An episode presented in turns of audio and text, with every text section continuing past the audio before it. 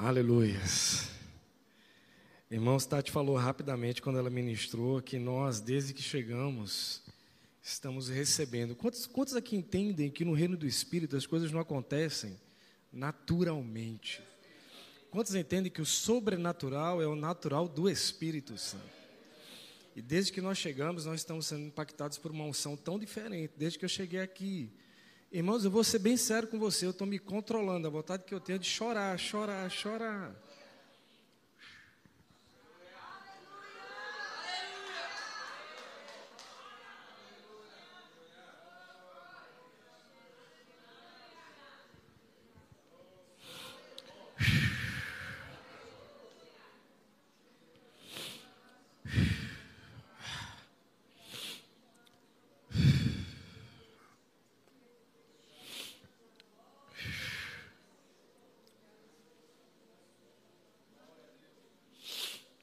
Algo muito sério sendo construído aqui nesses dias. E nós temos duas opções. A gente pode vir para um culto, ser abençoado e dizer, rapaz, que palavra abençoada. E começar segunda-feira como se nada tivesse acontecido. Ou Deus pode reescrever a sua história hoje. Deus pode reescrever a história dos seus filhos hoje. Ou você pode nunca mais ser quem você foi. Sabe, irmãos, as coisas com Jesus são assim. Nós éramos de um jeito, agora somos, de outra forma. Se eu entregasse o microfone para você, eu sei que eu ouviria uma história de transformação. Eu sei que você sabe quem você era. E eu sei que Ele amou você quando você não o amava. Mas Ele escolheu amar você. Ele escolheu transformar a sua vida. E é por isso que hoje você está aqui na igreja. Você não está na igreja porque você não tinha nada para fazer. Você está na igreja porque você ama Jesus. Você está na igreja porque você veio com expectativa. Irmão, eu venho com muita expectativa. Eu venho com muita expectativa. Você não tem noção. Se eu for ver uma palestra de uma pessoa famosa, um empreendedor, eu vou com expectativa. Mas com Deus, depende da fonte. E se eu te disser que todas as demandas que você tem nunca, nunca vão superar aquilo que Deus tem para oferecer a você. E o quadro no qual você se encontra nesse momento é apenas sombra daquilo que Deus ainda vai fazer com você e com a sua família. Sabe, existem coisas extraordinárias e momentos extraordinários. Eu entendo que este é um momento extraordinário. E eu quero convidar você, da mesma forma que eu fiz ontem, a duas coisas que você não pense em outra coisa que não seja a palavra de Deus. Sabe? Foque naquilo que Deus tem para você nessa manhã. Sabe, Deus é muito interessante. Porque eu vou falar para todo mundo, mas Deus vai falar com você pessoalmente, individualmente. Eu vou dizer para todo mundo vai ouvir o que eu vou falar, mas o Espírito vai comunicar a você coisas específicas para a sua vida para o seu casamento, para os seus filhos. Quantos entendem que o papel do ouvinte é tão relevante quanto de quem fala? Que as palavras podem passar por mim e por você, entrar por aqui e sair por aqui. Mas a Bíblia diz que houve uma boa terra na qual uma semente caiu. E ela deu fruto, e ela deu fruto, e ela deu fruto. Sabe, irmãos, o que eu ministrei hoje, Tati ministrou hoje pelo, no, no primeiro culto, são sementes Quantos aqui compreendem que se eu morar numa casa e amanhã eu decidir que eu quero uma goiabeira, o que é que eu tenho que fazer? Eu tenho que plantar. Mas você concorda que se eu plantar hoje, amanhã, a goiabeira ainda não estou vendo, mas eu plantei. Você entende que eu e você não podemos nos conduzir por aquilo que esses olhos naturais aqui veem? Mas que quando eu e você declaramos, ainda que nós não vejamos, nós come começamos a ativar no reino do Espírito coisas extraordinárias. Ontem, para quem não estava, eu queria muito que você assistisse a ministração de ontem, quando você puder. Mas ontem nós falamos sobre a relevância do papel dos pais em relação aos filhos. Tati continuou hoje. E um dos pontos nos quais eu toquei foi sobre alimentação. Aí, talvez você esteja pensando assim: não, Eduardo, você não falou sobre nutrição, não é isso que eu estou falando. Eu estou falando de um tipo espiritual de alimentação que nós estamos servindo aos nossos filhos. Geralmente, almoço de domingo é uma delícia, não é? É diferenciado ou não? E dia das mães, então, eita, não é aquela coisa bacana? Geralmente as mães têm mais trabalho no dia das mães, é uma coisa horrorosa. Não é assim, né? O dia das mães e a pobrezinha vai, faço não, rapaz, leve só, só meio para o restaurante. Mas deixa eu te falar uma coisa. Um dos livros que eu mais gosto é Daniel. Daniel tem duas das maiores experiências que tem na Bíblia, até que não é crente conhece. Daniel, me ajude. Na cova dos leões. É sensacional aquela experiência, ou não? Ele é lançado na cova dos leões. Eu, eu gosto de dizer que Deus não guardou Daniel. Deus salvou os leões. Você entende o que eu estou dizendo? Não. Ai dos leões, se eles se metessem com Daniel. Porque quando Daniel desceu, Deus desceu com ele. Meu irmão, desde ontem eu falo sobre problemas na família e como as nossas famílias são golpeadas. E se de repente você entender que você não está na defensiva, de que o maior está do seu lado, de que o próprio Deus habita em você, e que você está no comando, porque há um nome, um nome, acima de todo nome. E ele disse: Em meu nome, ele te deu essa procuração sobre a sua família. Seu filho não tem que ir para a escola amanhã e você ficar com medo. Seu filho não tem que ir para a faculdade e você ficar com medo. Você vai declarar sobre a, vida dele. Influenciados não, influenciadores. Mas tem outra história. Sadraque, Mesaque e Abednego. Hã? Não é bacana essa história? Onde é que eles foram jogados? Fornalha. Você reparou que Deus tinha poder de apagar a fornalha, a história podia ser outra. Não é verdade? Você já reparou que quando os três entraram, Jesus podia aparecer o quarto homem com um extintor? Ele não podia fazer isso? Podia. Sabe por que ele não fez? Porque a fornalha nunca foi o problema. O cenário, a dificuldade, a luta pela qual você e sua família atravessam, nunca foi o problema. O problema é quem vai com você. Eu vibro com essa história. Daniel na cova dos leões, pobres leões, pobres leões. Eu fico imaginando, irmãos, um dos três contando a história 20 anos depois. Já pensou as criancinhas sentadas, tio Sidraque, tio Sadraque, tio Sadraque, conta a história para a gente. Ele faz, senta todo mundo aqui. Olha, o rei jogou a gente na fornalha. Entramos os três. O rei falou assim: se vocês adorarem a estátua, não entra. Aí Sadraque fala para os meninos assim: mas a gente não abriu. Aí as crianças, uau! Não é assim? Aí ele diz: quando nós entramos, Mesaque foi ali, Abednego aqui, eu fui o último. De repente eu percebi alguém do meu lado. Sabe, queridão, as experiências aparentemente negativas que eu e você enfrentamos, e vamos combinar, o fato de nós estarmos no Evangelho não nos livra de tais dificuldades. A grande questão é: qual é a resposta que eu estou dando? A Bíblia fala que Jesus passou pela mesma tempestade que os discípulos, mas a resposta foi diferente. Foram chamar Jesus e ainda disseram assim: O senhor não está entendendo, não, que nós vamos morrer? Você conhece essa história, não conhece? Conhece essa história? E a Bíblia não alivia, a Bíblia diz que a coisa estava séria. E eram homens que lidavam com pesca. Então eles tinham como, no mundo natural, mensurar se, o, se a situação estava difícil ou não. Senhor, nos ajude, a gente vai morrer. A Bíblia diz que Jesus estava dormindo. Jesus levanta, diz a Bíblia, vai para o pátio do barco, chama todos os discípulos, eles dão as mãos e ele começa um círculo de oração. Não. A Bíblia diz que Jesus olhou para a tempestade.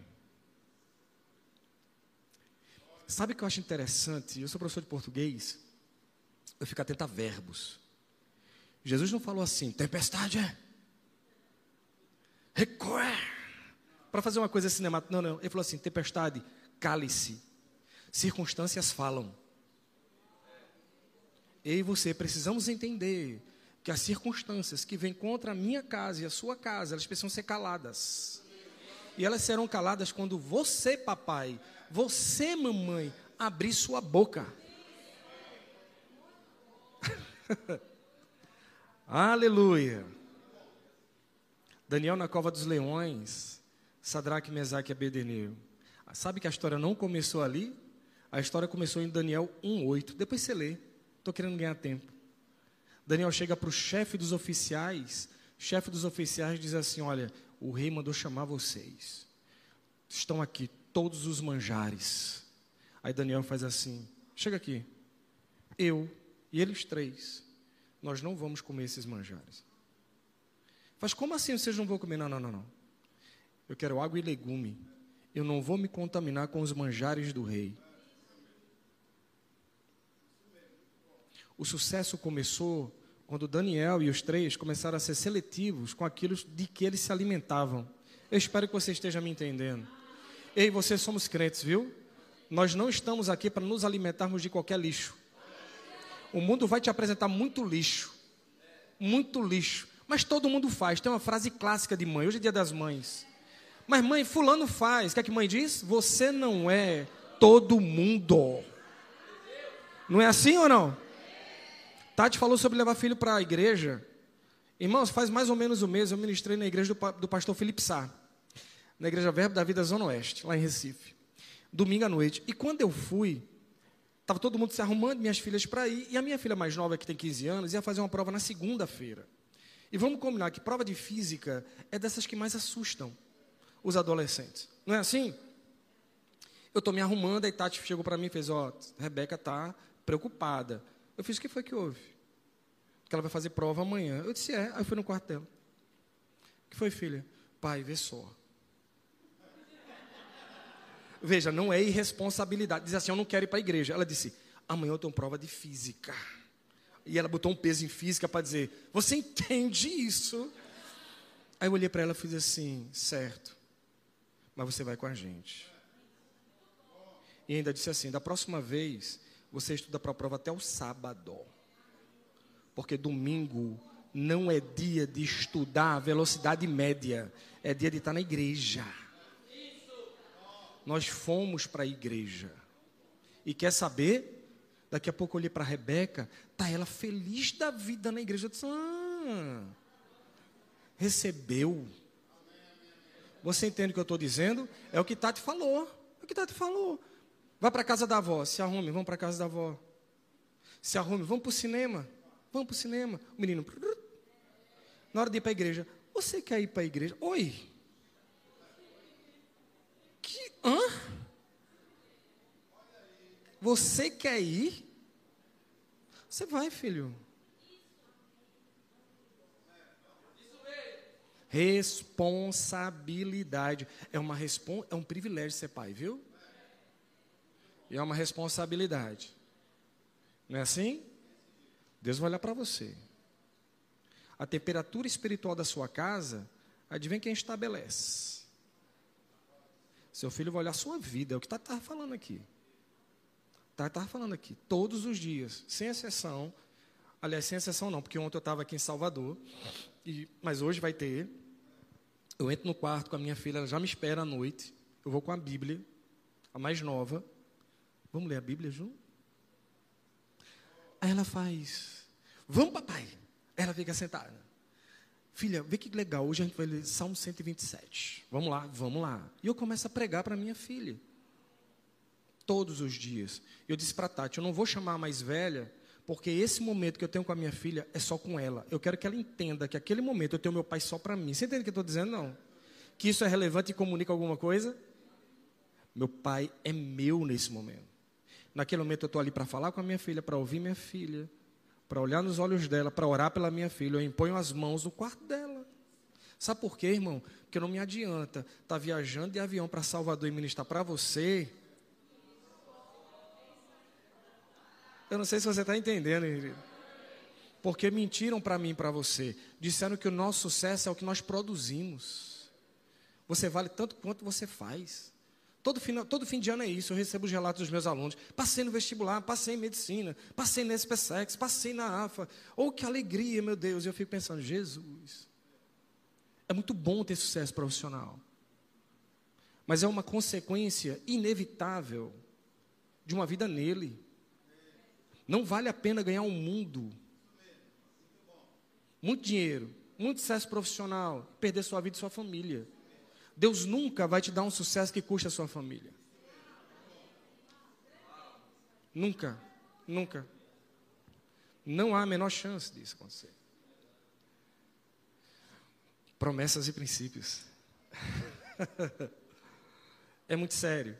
A gente está falando do Dia das Mães. Você já reparou como o mundo trabalha diuturnamente para desconstruir o que é família? Quem aqui tem um pouco mais de idade como eu? Nós somos jovens há mais tempo. Nós não somos velhos. Jovens, um pouco mais de tempo. Quantos aqui já viram coisas atualmente e se perguntaram assim: meu Deus, eu nunca pensei que eu fosse viver para ver isso? Não é assim? Eu disse para o pastor ontem: eu cresci na minha adolescência dizendo, Jesus vai voltar. Eu estou achando, irmão, que vem nessa semana. Outro dia houve uma reunião numa Câmara de Vereadores, a palestrante soltou assim, porque a maioria das pessoas que engravidam são mulheres. Como é que é? Aí um ousado lá no meio falou assim, moça, ela fez o quê? Não é a maioria não. é 100%, viu? Não, quero ofender não, mas assim, não leva mal. Isso te surpreende, irmão? Surpreende, não surpreende? Você sabia que 6% das crianças que nasceram em 2021 não têm o nome do pai na certidão de nascimento? Faz as contas. Estão trabalhando para desconstruir o que é família. Porque se você desconstrói o que é família, você destrói um país. Uma igreja não se sustenta. Por isso que Deus não tira os olhos da sua casa e da sua família. E isso é muito sério. Isso é muito sério. E Deus nos deu o privilégio de estruturarmos a nossa casa na palavra. A Bíblia não diz se vier tempestade, a Bíblia diz quando a tempestade vier, a casa permanece firme, porque ela está firmada na rocha. Dias assim a gente estabelece essas coisas. Você entende onde eu quero chegar? Que eu e você temos grandes responsabilidades, enormes responsabilidades, enormes. Mas nós precisamos compreender que no meio dessa responsabilidade toda que Deus nos deu, nós precisamos agir. Nós precisamos dar respostas. Você pode abrir sua Bíblia, por favor, em Juízes, capítulo 11.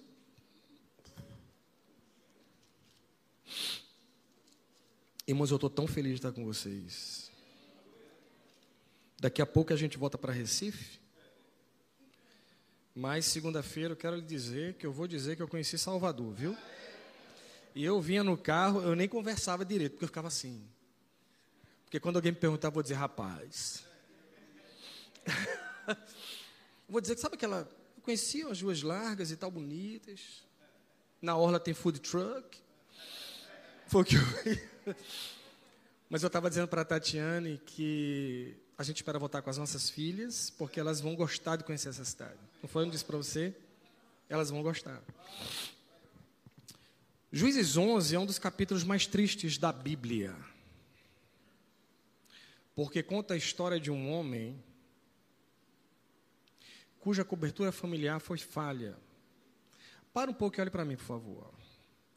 Quando a gente fala em Dia das Mães, a gente fala no modelo de Deus da família. É muito curioso, eu trabalhei no comércio um tempo na minha vida, o Dia das Mães vende mais que Natal, viu? Não é assim? O amor de mãe é uma coisa tão diferente, irmãos, tão diferente, tão diferente, que Deus, o próprio Deus, comparou o amor dele ao de uma mãe, não foi ao de um pai?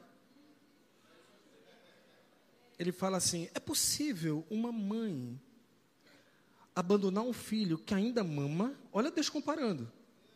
Ele fala isso para dizer assim: você consegue pensar que isso é impossível? Aí Deus faz, pois é, ainda que aconteça. meu amor por você é maior. Sabe uma coisa que eu estava estudando esses dias, eu achei extraordinária? Extraordinária. Eu estava andando em Recife, aqui em Salvador deve ter também, vocês têm shoppings extraordinários que eu vi, não deu tempo de entrar. Mas um dia eu vou conseguir. Eu estava em Recife passeando e tinha uma máquina, que coisa maluca, de ninar, irmãos. Era um receptáculo aqui, você colocava o bebê e a máquina. Alguém já viu isso? Não. Terceirizaram ninar o filho. Você já pensou? A mãe chega aqui, bota o bebê, o bebê. Eu fico imaginando o bebê olhando para o teto. E a mãe fazendo urgente. E o importante na máquina. Sabe o que eu li esses dias? Que ouvir a voz da mãe produz no cérebro da criança um hormônio chamado oxitocina, que a biologia chama de hormônio do amor. Que quando a criança escuta a voz da mãe, esse hormônio tranquiliza o coração dela. Não é o pai, é a mãe. Falar com a mãe traz paz à criança. Você, já reparou isso? Você está nervoso, às vezes chorando, mamãe faz assim: Minha filha, parece que é uma coisa. Deus deu isso às mães. Ei, mamãe, aquela máquina não tem o som da sua voz.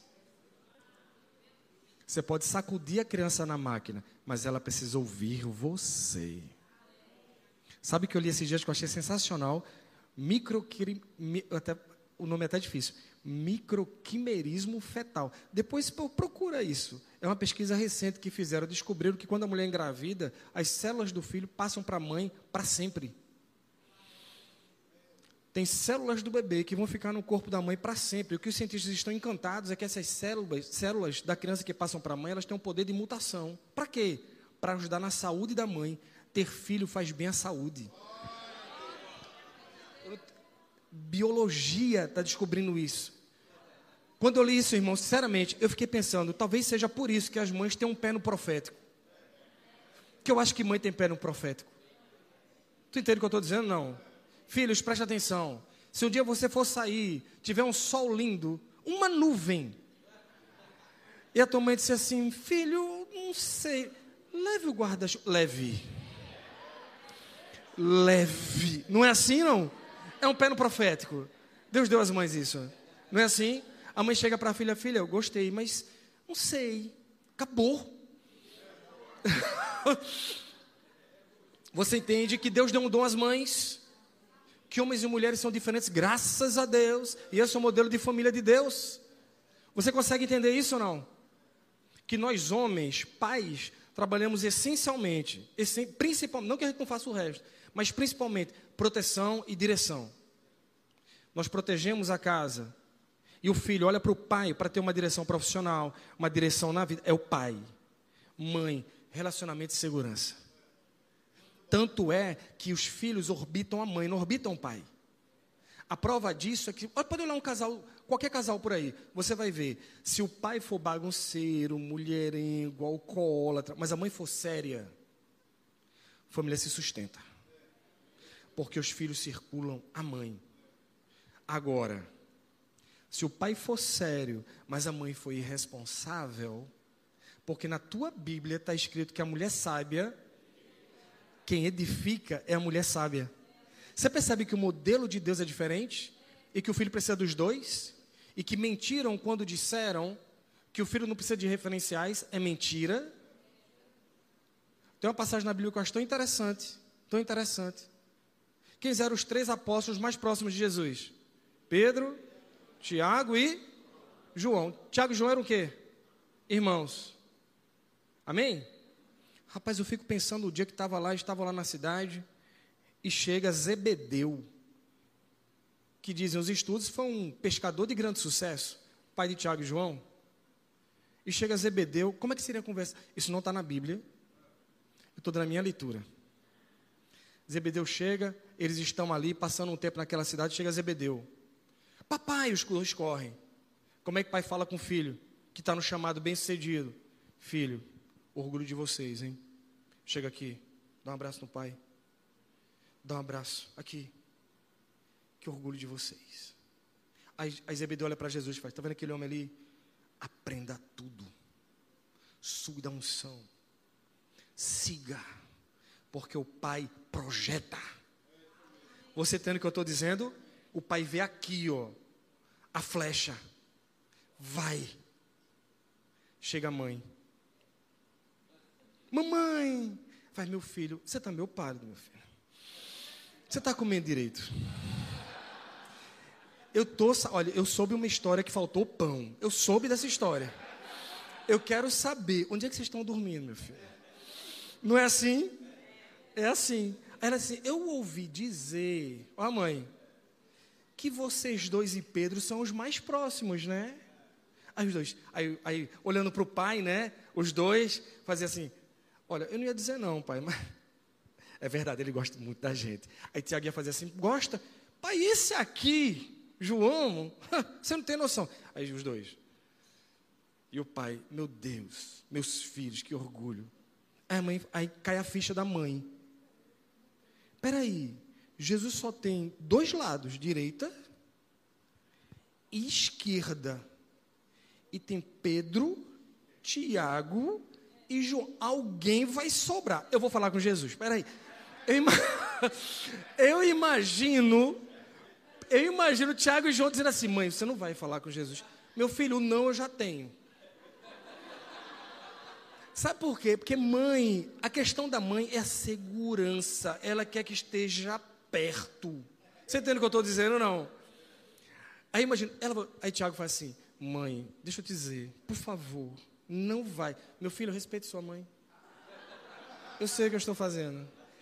Aí a mãe vai. Aí nisso o Tiago vira aqui e fala para João: Me diz que ela não foi. Aí João disse: Ela já está falando com ele. Aí Tiago diz assim: Rapaz, mal comecei meu ministério. filho precisa dos dois pai e mãe, experiências diferentes que juntas compõem o caráter do seu filho. Isso aqui é uma aliança. Isso aqui comunica algo a seu filho. Quando você tem um relacionamento com sua esposa, pai, de respeito e honra, isso comunica algo aos seus filhos. Mãe, quando você tem um relacionamento de respeito e honra com seu marido, você comunica algo a seu filho. Quando você tem um comportamento em fé, você comunicar, você quer ver seu filho cheio do Espírito Santo? Viva Jesus todos os dias. Um dos momentos mais difíceis da vida de Timóteo, um dos mais difíceis, foi quando ele recebe a segunda epístola, segunda Timóteo. Nero estava matando os cristãos, os cristãos estavam sendo queimados em postes. Nero mentiu acerca dos cristãos, para desviar a culpa que era dele. E diz, a gente sabe historicamente que os cristãos começaram a fugir da igreja para não morrer. E Paulo abre, segundo Timóteo capítulo 1, Paulo abre dizendo: Eu tenho visto as suas lágrimas. Não é assim? Mas Paulo emenda e diz assim: Mas eu sei que em ti há a fé, que habitou na sua avó Lloyd e na sua mãe Eunice. A sua fé, mamãe, Comunica aos seus filhos. Você quer ver seu filho cheio do Espírito Santo? Seja você o canal. Josué 11. Você abriu Josué 11? Pronto, vou começar a ministrar agora, amém? Estou brincando, viu? Diz assim: Jefité, Gileadita, era um guerreiro valente. Sua mãe. Juízes, perdão. Juízes 11, 1. Eu disse errado, foi? Eu disse o quê? Misericórdia. Eu disse para ver se vocês estavam atentos. Pastor, você viu que já peguei aqui. Jefité, Juízes 11. Jefité, Gileadita, era um guerreiro valente. Pausa. Isso é bom ou é ruim? Isso é bom. Guerreiro valente. Sua mãe era uma prostituta prostituta. Você percebe que o autor aqui dá uma quebrada? Bom. Seu pai chamava-se Gileade. A mulher de Gileade, que não é a mãe de Jefté, também lhe deu filhos. Jefté tinha irmãos da outra mulher do pai dele. Que quando já estavam grandes, expulsaram Jefté, dizendo: Você não vai receber nenhuma herança da nossa família, pois é filho de outra mulher. Então Jefté fugiu de seus irmãos e se estabeleceu em Tobi. Ali um bando de vadios uniu-se a ele e o seguia. É muito interessante, quando os pais abandonam os filhos, os vadios aparecem. Se você não exercer a influência que você precisa exercer sobre o seu filho, vadios vão aparecer para acompanhá-lo e influenciá-lo. Mas Jefté era valente, mas era filho de uma prostituta. Ontem eu falei que mais de 50% dos filhos nos Estados Unidos hoje nascem fora do casamento. Eu digo sem medo de errar, sem medo de errar. 80% das pessoas que estão aqui, inclusive eu, vieram de lares disfuncionais. No mínimo 80%. Você concorda que uma cobertura familiar influencia na forma como eu e você somos pais e mães? Eu acabei de dizer que pai dá segurança e proteção. Mas e os pais pródigos que abandonaram a família e porque eles abandonaram, as mães tiveram que sair de casa para trabalhar e o menino perdeu as duas referências? Você sabia que o quadro em que nós nos encontramos, ele não surgiu assim? Você sabia que durante a Segunda Guerra Mundial, eu estou falando de dezenas de milhões de homens foram para a guerra, dezenas de milhões de homens foram para a guerra. E aí o que acontecia? A máquina da guerra tinha que ser alimentada, as indústrias. E quem saiu para alimentar o trabalho braçal nas indústrias? As mulheres. Os homens estavam na guerra. Acaba a guerra, os homens voltam. Quando os homens voltam, eles encontram outras mulheres. Ou você acha que foi à toa que ali por volta dos anos 40 e 50 foi justamente quando surgiu os eletrodomésticos? Por que você acha que começou a surgir liquidificador para cobrir a ausência de quem fazia papa? Você sabia que a televisão começou a ser produzida em larga escala nos anos 50? Substituto da mãe do pai? Eu estou falando de anos 40 e 50. Coloca aí, quem nasceu nessa época, que começou a ser criado desse jeito, ficou adulto em que tempo? Anos 40, 20 anos. Que ano é esse? Década de 60. Sexo, drogas e rock and roll. Tá vendo como as coisas não são naturais? Não são. Eita! Surgiu. Não, não, não, não. A geração do liquidificador gerou o Woodstock, gerou o sexo hedonista. O que é o sexo hedonista? É o prazer pelo prazer. Você sabe qual é a diferença de prazer e satisfação? Satisfação que você tem no espírito. Por quê? Porque a satisfação ela mira o outro. O que é que a Bíblia diz? O amor não busca seus próprios interesses. Sexo é o contrário. Aí a pessoa diz assim: Eu amo Fulano. Não, você ama o prazer que ela te proporciona. Só que o prazer passa, a satisfação permanece. Você sabe chegar alguém para você e dizer assim: Cara, você mudou a minha vida. Deus te usou. E a minha família foi transformada. Isso não dá prazer, isso dá satisfação. Daqui a 20 anos você vai lembrar.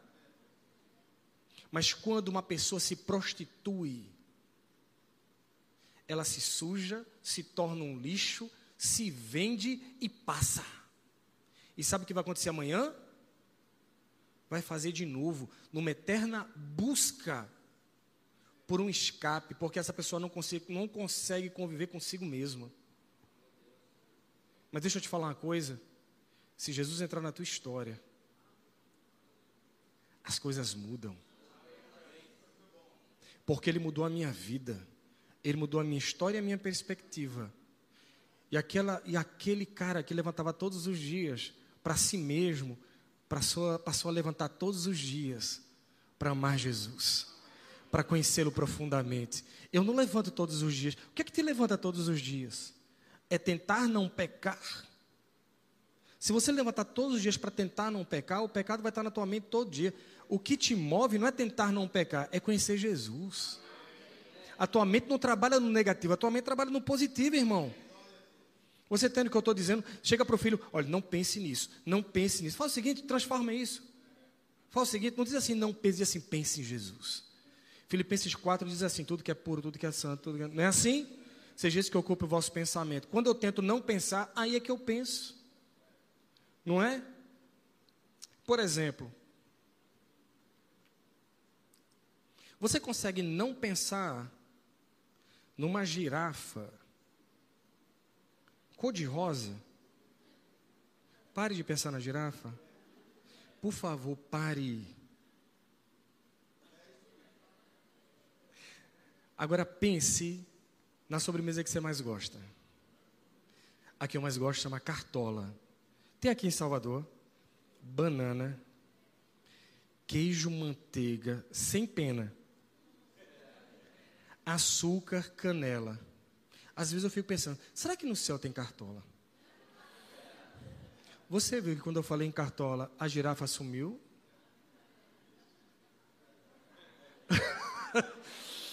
Sabe por que a girafa sumiu? Porque o nosso cérebro ele funciona no positivo. A gente gasta muita energia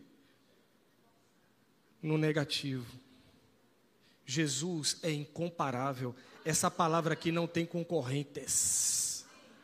Apresente a seu filho todos os dias e você vai ver algo extraordinário dentro da sua casa. Jefté era um homem valente, mas era filho de uma prostituta. Você tem noção de como isso pode impactar a vida de um homem? Na sua identidade, quem ele é? Porque a cobertura familiar define identidade.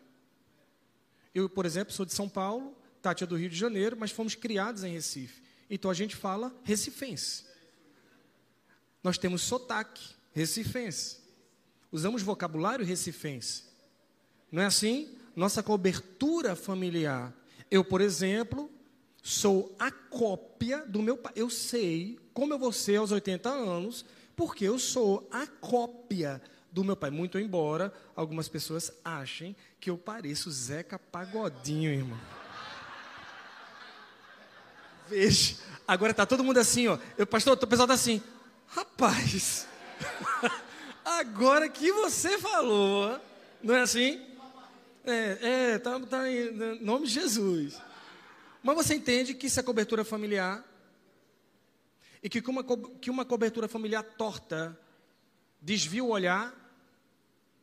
E que Jefté cresceu ouvindo dos irmãos, do meu irmão dele, que ele era filho da prostituta, de que ele não valia e que ele foi expulso de casa porque os irmãos disseram: Você não vai ter parte na nossa herança. E o pai dele foi omisso. Cadê Gileade falando? Filho de um pai omisso e de irmãos que os expulsaram. Mas teve uma volta. Qual foi? Israel entra em guerra com os amonitas. Adivinha que eles foram buscar porque era valente. Você pode nos liderar, valente? Aí Jefté coloca uma condição. Ele faz, eu lidero. Se eu voltar liderando vocês depois da guerra. Porque ele queria voltar por cima. Porque ele foi tão humilhado que ele precisava fazer algo para provar que ele era alguém. Essa é uma das maiores armadilhas que você podemos cair.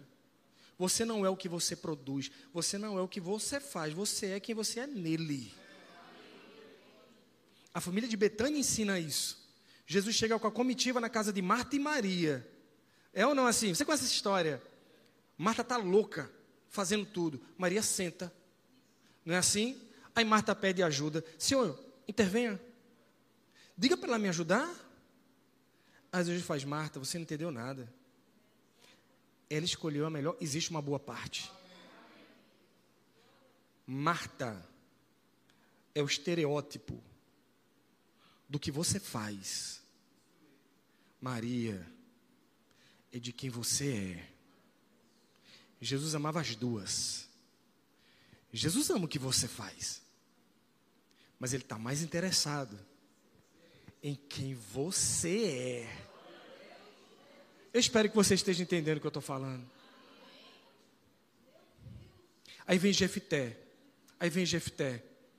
Eu quero liderar. Sabe o que aconteceu? ele vence a guerra. Você sabia que Jefté está entre os heróis da Bíblia? Hebreus 11. Só que no mesmo capítulo 11, coloca aí no versículo 30 na tua Bíblia. Vai para o versículo 30 comigo. E Jefté fez esse voto ao Senhor. Ele estava tão cego para vencer que ele diz assim: Se entregares os amonitas nas minhas mãos, aquele que estiver saindo da porta da minha casa ao meu encontro, quando eu retornar da vitória, sobre os Amonitas será do Senhor e eu o oferecerei em holocausto. Eu não sei se você está entendendo, irmãos. Ele falou: se eu vencer, a primeira pessoa que sair da minha casa, eu ofereço em holocausto. Talvez você não saiba, mas nessa época aqui, havia uma deidade chamada Moloch. Crianças eram jogadas no fogo. Continue lendo comigo, 31. Então Jefté foi combater os amonitas e o Senhor os entregou nas suas mãos. Ele conquistou 20 cidades, desde Aroé até as vizinhanças de Minite, chegando a Abel, que era mim. Assim os amonitas foram subjugados pelos israelitas. Que beleza! Aí diz: quando Jefté chegou à sua casa, em Mispá, sua filha saiu ao encontro, comemorando, dançando ao som dos tamborins, e ela era filha única. Tem muito pai que está colocando seu sucesso profissional e para ter sucesso profissional está sacrificando os próprios filhos. Você entende aonde eu quero chegar? Nenhum sucesso profissional vale a vida dos seus filhos. Vale o seu casamento, nenhum sucesso profissional. E é possível eu ser um sucesso em fé e um fracasso dentro de casa. Você entende isso? Você entende isso? Ah, prega. Ah, ensina. Sim, papai. Sim, mamãe. Mas Eduardo, quer dizer então que eu não vou servir na igreja? Não. Pelo contrário, uma coisa não exclui a outra. Deixa eu te contar a história de um outro homem. Filipe, o evangelista. A Bíblia fala que Estevão, primeiro mártir do cristianismo, eu, eu vou dizer a você, eu tenho admiração por alguns personagens da Bíblia. Estevão, eu digo para Tati, se eu tivesse um menino, ia se chamar Estevão. Eu gosto da história de Estevão. Um homem prega numa ousadia, e quando ele prega, ele morre apedrejado. E quando ele morre apedrejado, a Bíblia diz que ele olha para o céu e vê o filho do homem em pé. Você pode fazer várias leituras. A minha leitura, irmão, é a seguinte: Jesus estava em pé, porque quando ele fala assim, Senhor, não lhes imputes esse pecado, Estevão não estava sendo original. Quem foi a primeira pessoa que ele diz isso? Jesus. Sabe o que Jesus quer? Que eu e você sejamos como ele quando Estevão diz assim, Senhor, não lhes imputes, eu acho que Jesus fica em pé e diz assim, ele vai ser igual, é agora, é agora, é agora. Ele faz, Senhor, não lhes imputes esse pecado. O que aparentemente era uma derrota, era um homem se tornando como ele. Nunca julgue as coisas pelo natural como elas se. Como, não, irmãos. Jesus está em você. Felipe viu aquilo. E a Bíblia diz que a igreja espalha e Filipe vai para uma cidade que naturalmente era vista como suja, com pessoas é, contaminadas. Que cidade era essa? Samaria. Ei, a unção vai com ele. E a Bíblia diz que aquele homem é usado em poder ou não? Pessoas são curadas, cegos vêm. Olhe, pense num poder. Um homem que começou servindo na diaconia porque tem muita gente que acha, o pastor falou rapidamente aqui uma coisa muito séria, sobre os processos que Deus usa. É ou não? Irmão, você não tem noção, nós fomos diáconos aproximadamente quatro anos na nossa igreja. Portas ministram, viu? Banheiros ministram, viu? Apertar a mão da pessoa ministra. Muita gente não nos viu, mas aquele pátio da Zona Norte eu varria com a maior alegria do mundo. Sabe por quê? Porque quem quer servir o reino de Deus é o contrário. E a gente, quem quiser ser o maior, a resposta que Jesus deu para a mãe de João e Tiago: quem quer ser o maior, faça-se menor. Quer receber? Dê. Aí a gente vê Felipe bombando, era diácono, servia as mesas. Aí ele testemunha aquilo e vai para Samaria, poder tomar conta. Ministério crescendo. Eu acho que já devia ter culto online, estou brincando. E no meio das coisas acontecendo, tudo dando certo, o Espírito Santo fala assim: fala o seguinte, Felipe. Vai por uma estrada deserta. Oi, faz sentido isso, irmão? Como, eu imagino o Felipe assim: peraí, o senhor tem certeza disso? Está tudo dando certo aqui. Não, a Bíblia diz assim: ele foi. Sabe por quê? Porque o compromisso dele não era com sucesso era com propósito. E a Bíblia diz que quando aquele homem vai, a Bíblia diz: aparece um eunuco, andando numa carruagem, um homem só, lendo Isaías. Você sabia que os eunucos foram proibidos de entrar no templo de Deus? Sabia disso? Mas que no livro de Isaías, a Bíblia diz: tragam os eunucos, eles são meus filhos. É Deus, rest... o eunuco estava lendo um livro no qual a paternidade dele era restabelecida. Só que Deus promove quem tem que falar com você. Quando ele olha para o lado, está um homem correndo lá. Ele fala assim: Você sabe o que você está lendo? Ele fala: Como eu vou saber se ninguém me ensinar? Isso eu posso te dizer. Para a carruagem, aquele homem é batizado. E Felipe. Abra em Atos, capítulo 21, por favor. Já estamos terminando, viu? Atos 21.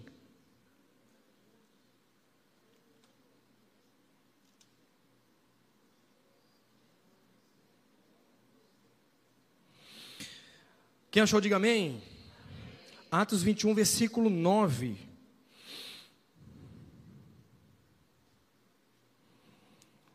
Não, 8. Partindo no dia seguinte, chegamos a Cesareia e ficamos na casa de Filipe, o evangelista, um dos sete, sete o quê? Diáconos. Ele tinha quatro filhas virgens que profetizavam. Ser usado por Deus não exclui seu papel de paternidade, não, viu? Servir no reino não exclui seu papel dentro de casa, não. Você pode ser usado por Deus, cheio do Espírito Santo, tocar vidas e ser um sucesso dentro da sua casa. Mas qual a diferença entre Filipe e Jefité? Olhar para trás. Meu irmão, eu e você, que viemos de uma cobertura familiar problemática, disfuncional, nós temos a opção, olhar para trás ou não. Sabe, a sua identidade quando você nasceu de novo, ela foi reiniciada. A cobertura familiar, muitas vezes comprometida, que determinaram quem eu era e quem você era, o pai que eu era, o pai que você era, foi transformada quando Jesus entrou em mim e você. Deixa eu te falar uma coisa: se eu e você vivermos o resto das nossas vidas olhando o que fizeram para nós, eu não estou desfazendo o que fizeram com você. Eu não estou diminuindo o que fizeram com você. Mas eu posso te garantir que o que Jesus fez por você é muito maior. É muito mais sério. Mas você concorda que nós temos a autoridade de olhar o que nós quisermos olhar? Eu não sei quantos quilômetros é daqui para Recife, eu não sei. Mas você concorda que se tivesse um retão e eu tivesse numa Ferrari, eu chegava mais rápido que um Fusquinha? Depende. Se eu colocar uma carreta presa atrás da, da Ferrari, a Ferrari vai se arrastando. Há pessoas que precisam liberar pesos hoje aqui. Há uma nova história a ser reescrita na sua vida. O pai que você vai ser, a mãe que você vai ser, tem muito a ver com passado ficando para trás. Sabe por que a mulher de Ló ficou no meio do caminho? Entre o propósito e o destino dela, você sabe. Se eu e você continuarmos olhando e dando peso àquilo que fizeram a mim e a você, se eu continuar olhando para trás, o meu ontem será o meu amanhã todos os dias. E quer saber? Deus chamou você para o ministério da paternidade, para o ministério da maternidade, não importa o que o mundo diga, te dando uma nova história, restaurando sua vida, reconstruindo laços. Você pode abrir em Lucas capítulo 15, por favor?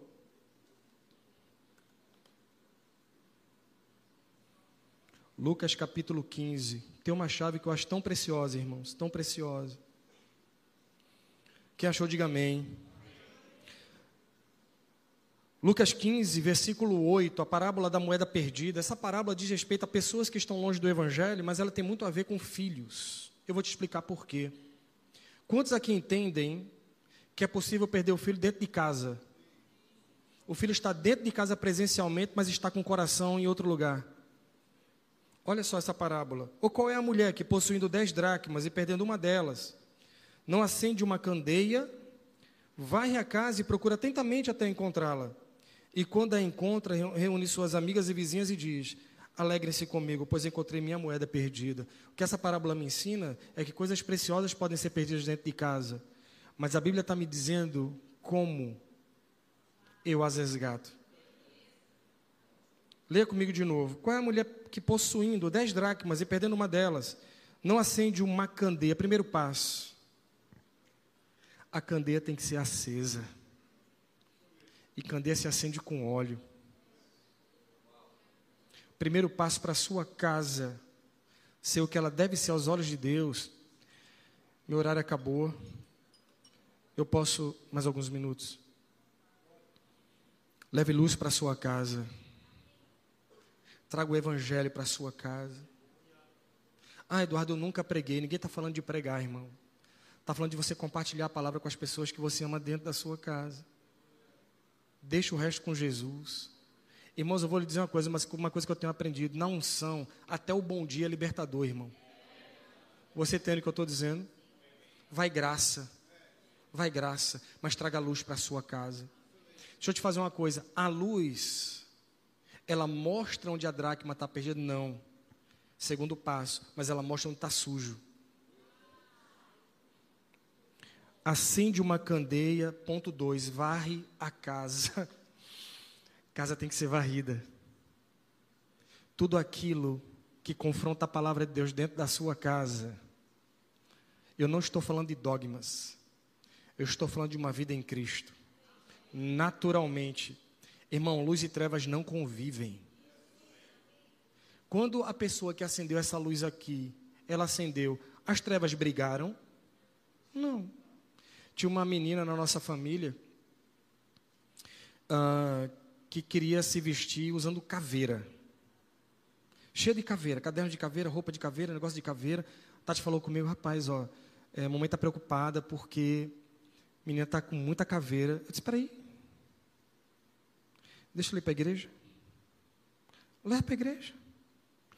Pode estar com a camisa da caveira mesmo. Aí chegou na igreja. Hum, aí vem a luz. Aí vem o Espírito Santo. Aí a pessoa faz, meu Deus. Olha para a caveira e faz. Ah. Você entende que não convivem as coisas. Mas tem o terceiro ponto. Primeiro foi acender, depois foi varrer. Qual é o terceiro? Me ajude aí, por favor. Buscar diligentemente. Buscar com diligência não ser negligente. É ser responsável e é não desistir. Você sabe, Tatiane, eu vou acabar mesmo agora. Tatiane falou sobre disciplinar filhos. Isso que eu vou dizer agora foi Tati que me ensinou. Deus deu uma revelação a ela, eu achei tão incrível, eu quero compartilhar com você. Apocalipse capítulo 2, carta à igreja de Éfeso. Você pode abrir rapidamente lá para a gente encerrar hoje? Eu estou encerrando, mas eu vou ficar com muita saudade de vocês, viu? De verdade, vou levar vocês no meu coração. Carta à igreja de Éfeso. Quantos aqui entendem que Jesus começa a falar com as igrejas? Tatiane falou sobre corrigir filhos. Há muitos pais cujos filhos estão distantes do evangelho e que não têm coragem de corrigir os filhos, porque acham que se corrigirem seus filhos, os filhos vão se afastar mais ainda. Mas a Bíblia diz em Hebreus 12,6 que Deus corrige aos filhos. Quem é o pai que não corrige seu filho? E ainda diz assim: porque se Deus não corrigir você, você não é filho, você é bastardo. Quando você não corrige seu filho, você lança sobre ele um espírito de bastardia, viu? Só que Jesus é tão lindo, irmãos, que ele ensina a gente como corrigir filho. Olha que coisa linda.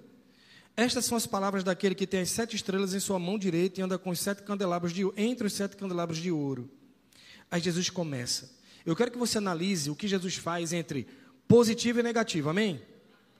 Ele começa assim: conheça suas obras, o seu trabalho árduo e sua perseverança. Positivo ou negativo? Positivo.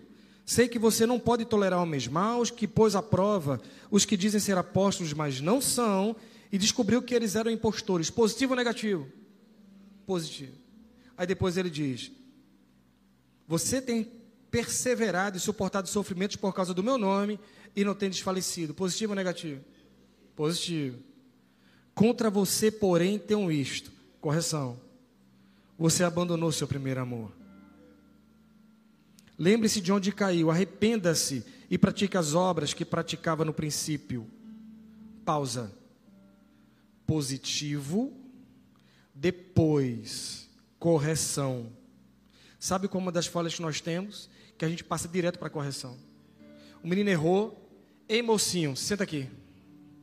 Quantos aqui entendem que criança não é um adulto em miniatura? Quantos aqui entendem que o menino de 14 anos não tem a sua idade a sua experiência? E que não adianta você querer que ele se porte como você, porque esse penteiro não é você. Ei, mocinho, você... não, não, não. O que é que Jesus está ensinando a gente? Elogie. Meu filho, senta aqui. Você sabe o quanto o pai ama você? Você sabe a alegria que eu tive quando você nasceu? Você sabe que aonde eu vou, eu levo você no meu coração. E quanto você representa para mim? Você é um presente de Deus, meu filho. Mas eu preciso te dizer isso. Isso que você fez está errado. E depois que o pai fala isso, olha que coisa interessante. Continuando aqui. Arrependa-se e pratique as obras que praticava no início. Se não se arrepender, consequência. Virei a você e tirarei o seu candelabro do lugar dele. Consequência. Mas há uma coisa a seu respeito. Você odeia as práticas dos nicolaítas, como eu também as odeio. Positivo ou negativo? Filho, eu amo você. Você não sabe como o coração do seu pai se alegra. Eu tenho orgulho de você. Mas o que você está fazendo está errado. E se você não mudar, isso vai acontecer. Consequência: elogio, correção, consequência. Agora termine dizendo: agora nunca se esqueça. Eu sou seu pai e eu amo você. Eu quero orar por você. Quero orar pela sua família.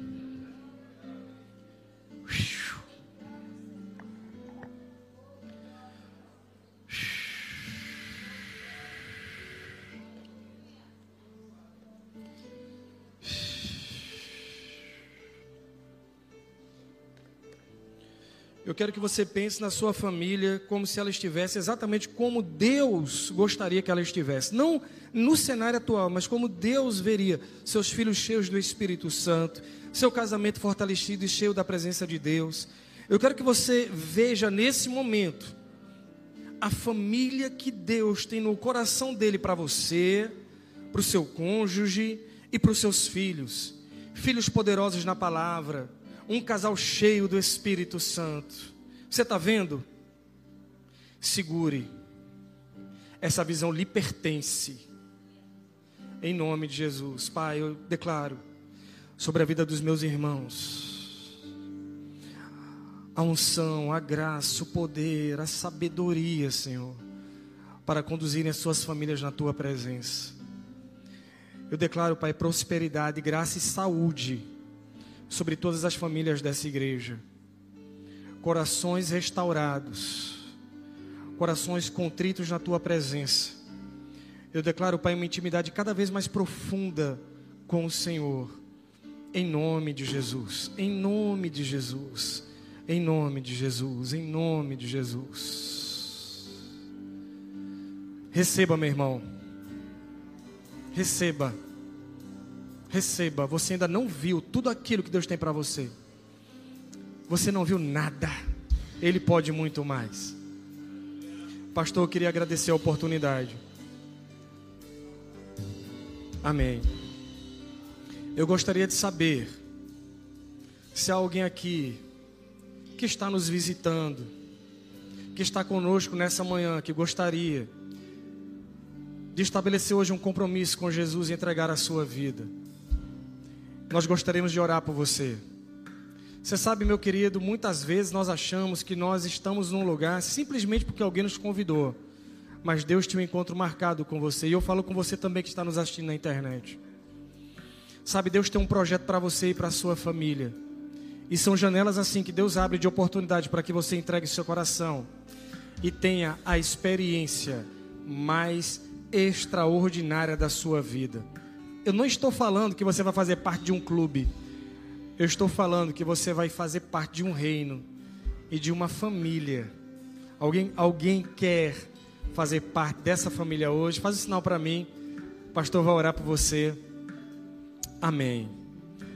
Pastor, eu quero agradecer demais.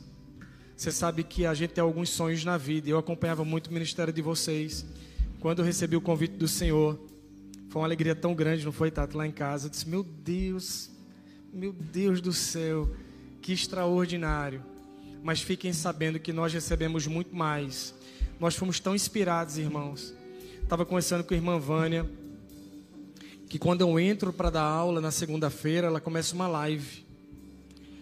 E eu estava de ontem para hoje. O Senhor tocou no meu coração para eu fazer uma live toda semana. Vou seguir sua linha, viu? Vou seguir a sua linha nesse campo. Deus tem, irmãos, inspirado a gente com tanta coisa relativa à família. E eu quero toda semana, a gente só vai definir o dia, mas a gente quer fazer uma live compartilhando aquilo para a família. Eu pedi autorização ao pastor. Eu não sou muito ágil em redes sociais, mas Tatiana está me ajudando. Tati me deu um conselho esses dias, fez meu amor. Deus dá tanta coisa a você, porque você não compartilha no Instagram. E eu estou começando a fazer isso. Tem, não tem muita gente, mas seria uma honra receber você no nosso Instagram. É bem fácil. É eduardo.verbo. Não tem, não tem desculpa de não lembrar. E tatiane.verbo. Então, assim, é do verbo. Tatiane.verbo, Eduardo.verbo. E para nós seria uma honra, irmãos, a gente manter contato. Eu vou estar compartilhando. E amo vocês. Deus abençoe.